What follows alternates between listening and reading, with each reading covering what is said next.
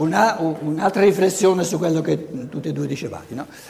Il poveraccio è più fortunato, ve lo dicevo ieri, il pensare si, si feconda lavorando ai paradossi. I paradossi sono provocazioni per il pensiero.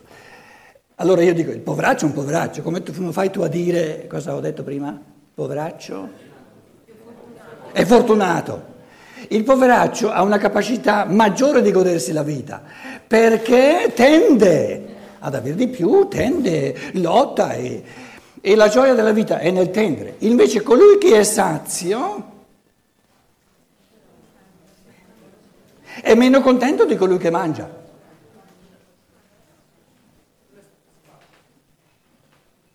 È sazio e la vita diventa noiosa perché lui si ferma.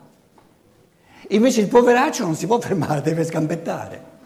E la gioia è nello sgambettare, non nell'avere la tasca piena. Tanto è vero che la depressione è molto più in auge fra le persone ricche che non tra i poveri. I poveri, tra virgolette naturalmente, eh, non prendete le cose, i poveri hanno troppo da fare per diventare depressivi, non hanno tempo per la depressione eccetera, eccetera, eccetera. Comunque questi, questi esercizi li faremo poi, eh? poi la prossima volta ricominciamo da capo e allora sì che... Restando uguale la quantità di piacere, il valore del piacere della vita diminuisce con l'aumentare dei bisogni di un essere vivente. Lo stesso vale per la totalità della vita nella natura. Quanto maggiore è il numero degli esseri viventi in confronto al numero di quelli che possono trovare il pieno soddisfacimento dei loro istinti, tribe, le brame, tanto minore è il valore medio del piacere della vita.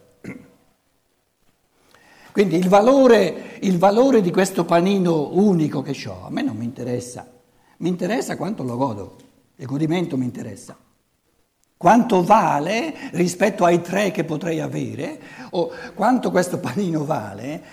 Eh, mio amico ha tre panini, io ne ho uno, i suoi tre panini sono un valore, eh, il valore dei tre panini è triplice rispetto al mio. Quindi i suoi panini valgono tre volte il mio, ci siamo? Perché sono tre però il fatto che, lui, che i suoi panini valgano tre volte più del mio non me ne frega nulla, perché il godimento di questo uno che io ho è maggiore che non il suo godimento di tutte e tre.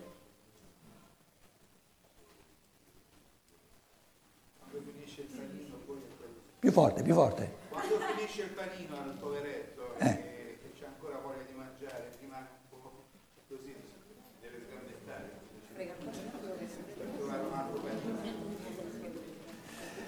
Guarda che l'hai detto troppo così, eh? È giusto naturalmente, il senso vostro è di provocare quando, capito, ma è, però sei andato troppo veloce e non hai abbastanza, cioè bisogna fermarsi adesso e vedere se tu tu hai detto è scontento però quando ha finito di mangiare questo panino, se l'è goduto, eccetera, eccetera, però eh, gli resta terzo, due terzi di fame, supponiamo, no? Piano. Tu hai subito supposto che fame sia dolore. Invece noi stiamo, stiamo, stiamo cercando di dire, non è che non si può dire la fame è gioia, sarebbe ugualmente un, un, un accorciamento del cammino di pensiero. Quello che questo, tutto questo capitolo sta a dire è che la fame, il tendere, l'essere in cammino, il dinamismo non è di per sé dolore, anzi lo si può godere. Quindi adesso uno ne ha mangiati tre, è sazio, uno ne ha mangiato uno solo di panino e c'ha fame ancora. E la domanda è, chi vive più gioia? Dire semplicemente che colui che è sazio è più contento, ecco, lì è la sfida al pensiero. E dire semplicemente che colui che ha ancora fame è più contento anche non funziona. Però ha più possibilità di godere la vita colui che non si è seduto, che non si siede mai e lì diventa complessa la cosa. Comunque colui che è sazio comunque non è in grado di godere la vita come è in grado di goderla colui che vive. Naturalmente ci deve essere anche, sempre di nuovo l'appagamento, ma l'appagamento non è mai tale da saziarlo. E quindi ricomincia, ricomincia, riparte sempre, riparte sempre. Massimamente felice è l'uomo che riparte sempre, o che è sempre in cammino. Quindi il, ehm, diciamo, eh, il pensiero che dice più uno è ricco, più ha soldi e più è felice è un pensiero sbagliato.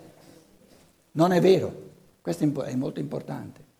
Il che non vuol dire che si è felici automaticamente avendo pochi soldi, perché lì le cose diventano più complesse. Ma chi si, chi si siede è perduto.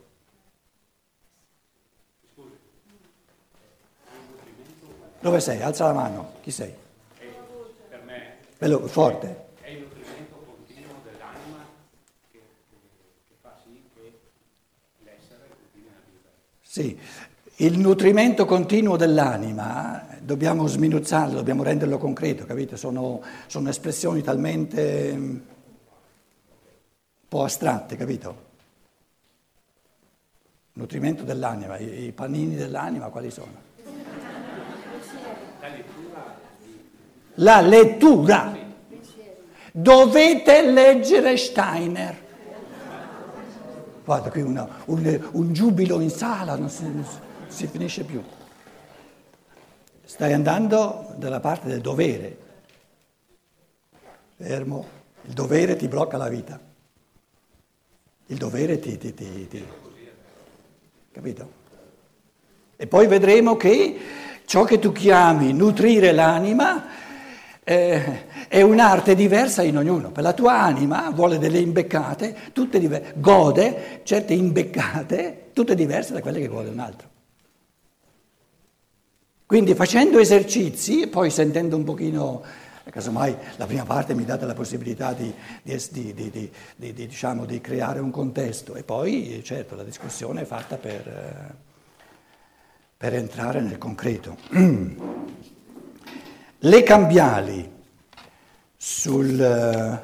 Io qui ho una, una partitura eh, micidiale, ve la faccio vedere, tutta bella grossa a sinistra ho il testo originale tedesco e qui a destra l'italiano, quindi ehm, quando non andiamo bene con l'italiano vi metto in riga col tedesco, vado a sinistra. Il, allora, dice il, ehm, le cambiali sul godimento della vita che vengono emesse dai nostri istinti, gli istinti sono le cambiali, se noi non avessimo istinti non ci sarebbe nulla da godere, l'istinto del mangiare, l'istinto del voler bene, l'istinto, la brama di conoscenza, eccetera, eccetera, no? tutte le cose che l'essere umano vuole. Le cambiali sul godimento della vita che vengono emesse dai nostri istinti valgono tanto di meno quanto il valore, quanto minore è la speranza di poterne incassare l'intero importo. Adesso arrivano i panini. Se io per tre giorni ho abbastanza da mangiare, e poi per altri tre giorni devo patire la fame, il godimento dei tre giorni di pasto non diventa per questo minore. Il valore è minore se ho da mangiare soltanto per tre giorni e poi altri tre giorni devo, devo patire la fame. Quindi il valore è minore, ma non il godimento. Questo è importante. Il godimento dei tre giorni di pasto non diventa per questo minore, ma in tal caso devo immaginarlo ripartito su sei giorni e da ciò il suo valore per il mio bisogno di nutrizione si riduce a metà. Il valore però. Lo stesso vale per la quantità del piacere in relazione all'intensità del mio bisogno. Quando voi vedete che io cambio un pochino la, la traduzione, no? Perché se dovessi spiegarvi ogni volta eh, perderemo troppo tempo in, sul testo. Quando io cambio le parole, le cambio in base al tedesco. Quindi voi potete, per esempio, adesso vi faccio due esempi, no? Lo stesso si verifica, dice qui la mia traduzione. Invece il tedesco dice lo stesso vale. Ci sono tantissime sfumature di pensiero. Tra l'altro in Italia, se le cose vanno bene, nei prossimi decenni, nei prossimi eh, eh, secoli, bisognerebbe, adesso è stata fatta una, una traduzione propedeutica, diciamo, no? provvisoria, però per fare una traduzione veramente mh, coi fiocchi ci vorrebbero almeno tre persone, ma tutte e tre però una triade di persone eh, ferrate nel campo loro. Uno assolutamente competente in fatto in, di linguaggio italiano, quello ci vuole, deve calzare in quanto italiano. Il secondo, assolutamente ferrato, e poi ognuno in tutte e due le lingue, in fatto di lingua tedesca. E questo forse, insomma, le traduzioni italiane sono buonine, però la filosofia della libertà è un testo anche filosofico, quindi ci vorrebbe una terza persona, e questa non c'è stata nella corrente antroposofica italiana, con una formazione di pensiero, una formazione filosofica, quindi un pensatore. Se voi mettete insieme un toscano magari, no? assolutamente competente in, in, fatto di linguaggio italiano, una persona che conosce tutte e due, però competentissima in fatto di tedesco, e una persona competente in fatto di pensiero come filosofo, per tante sfumature si, si, si vede, il pensiero non è stato afferrato nella sua precisione. Quindi io direi, se vogliamo avere un testo in Italia veramente coi fiocchi, ci vogliono almeno tre persone, non cinque, sei, sette persone, sarebbero troppe, tre persone. E quindi sì, frase per frase, tutti i compiti ancora da questo testo, però merita una traduzione fatta coi fiocchi. Perché allora lo studio, io sapendo che la, la traduzione è fatta coi fiocchi, Posso dare affidamento alla traduzione in modo del tutto diverso che non sapendo eh, la traduzione, insomma, eh, tante cose le sfasa un pochino. Lo stesso vale per la quantità di, del piacere in relazione al grado del mio bisogno. Il grado del mio bisogno. In tedesco c'è la parola grad, grad, però in tedesco Grad, ecco per, per cui, per, motivo per cui vi dicevo eh, ci vuole anche una persona del tutto competente in fatto di lingua tedesca. Il grado, il grado di, del mio bisogno, che mi dice il grado del mio bisogno? Non mi dice nulla. Invece in tedesco la parola significa l'intensità, la forza, l'intensità del bisogno.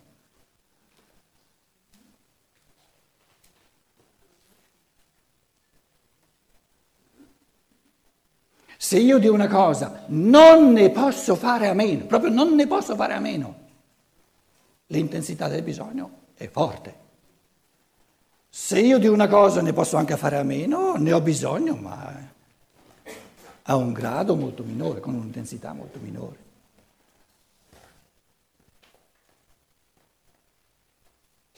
Quindi l'intensità, la, la chiave della vita è l'intensità delle brame, dei bisogni. Il grado di intensità, ecco si potrebbe dire in italiano il grado di intensità, però non il grado, il grado di intensità. Se ho fame per due panini e ne posso avere uno solo, allora due panini, non tre panini.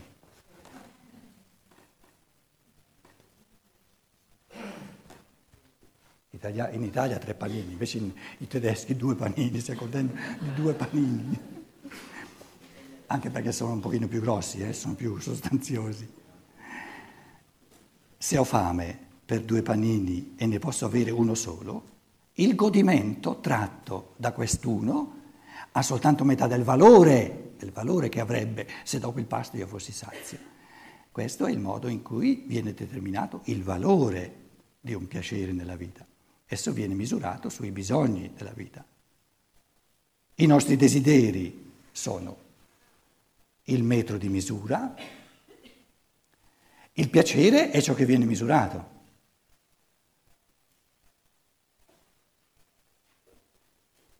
Qui c'è scritto i nostri, piaceri, i nostri, i nostri desideri sono la misura.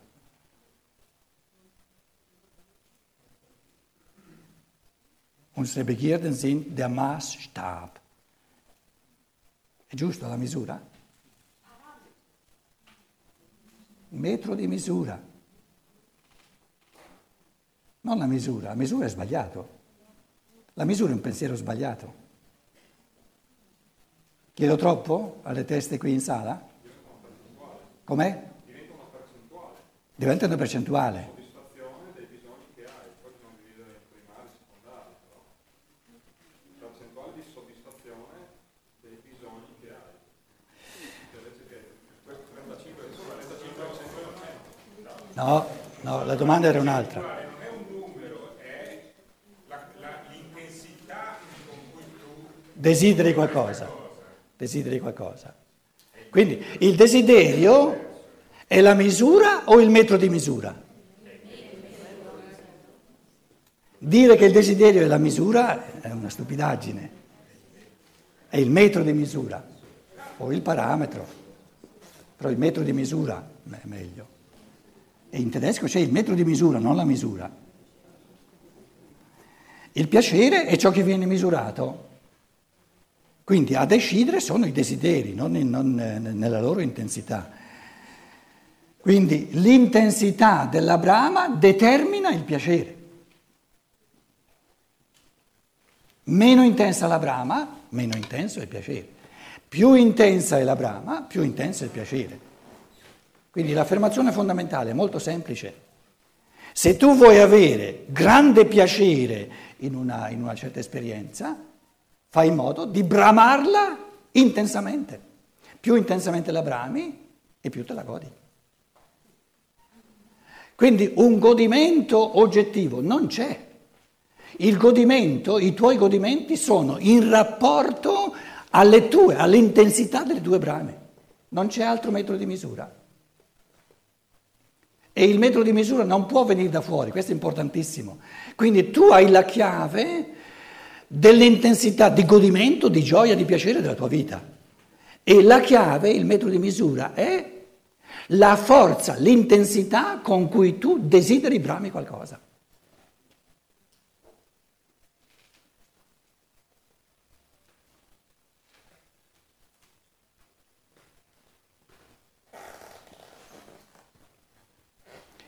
Una persona brama massimamente, fortissimamente, di soddisfare l'istinto sessuale.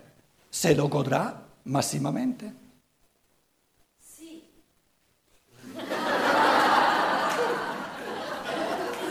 Oh. Per gli italiani era una cosa scontata, invece il tedesco ha bisogno di dire sì. Guarda che per noi era scontata la cosa, eh? Non c'è bisogno del permesso del tedesco, capito? Bella, bella questa, questo raffronto di psicologie di popoli. Perché senza il tuo sì noi mica saremmo stati sicuri, eh? Capito? Eh, so ist es, so ist es. Qual è il confine con l'autolesionismo? Lo sapevo io che il, Bastian Contrario c'era anche in Italia, eh? No, no, no, resta col primo, la, la prima categoria che è più facile. Cosa, ecco, la prima cosa che hai detto, dov'è il confine con l'autolesionismo?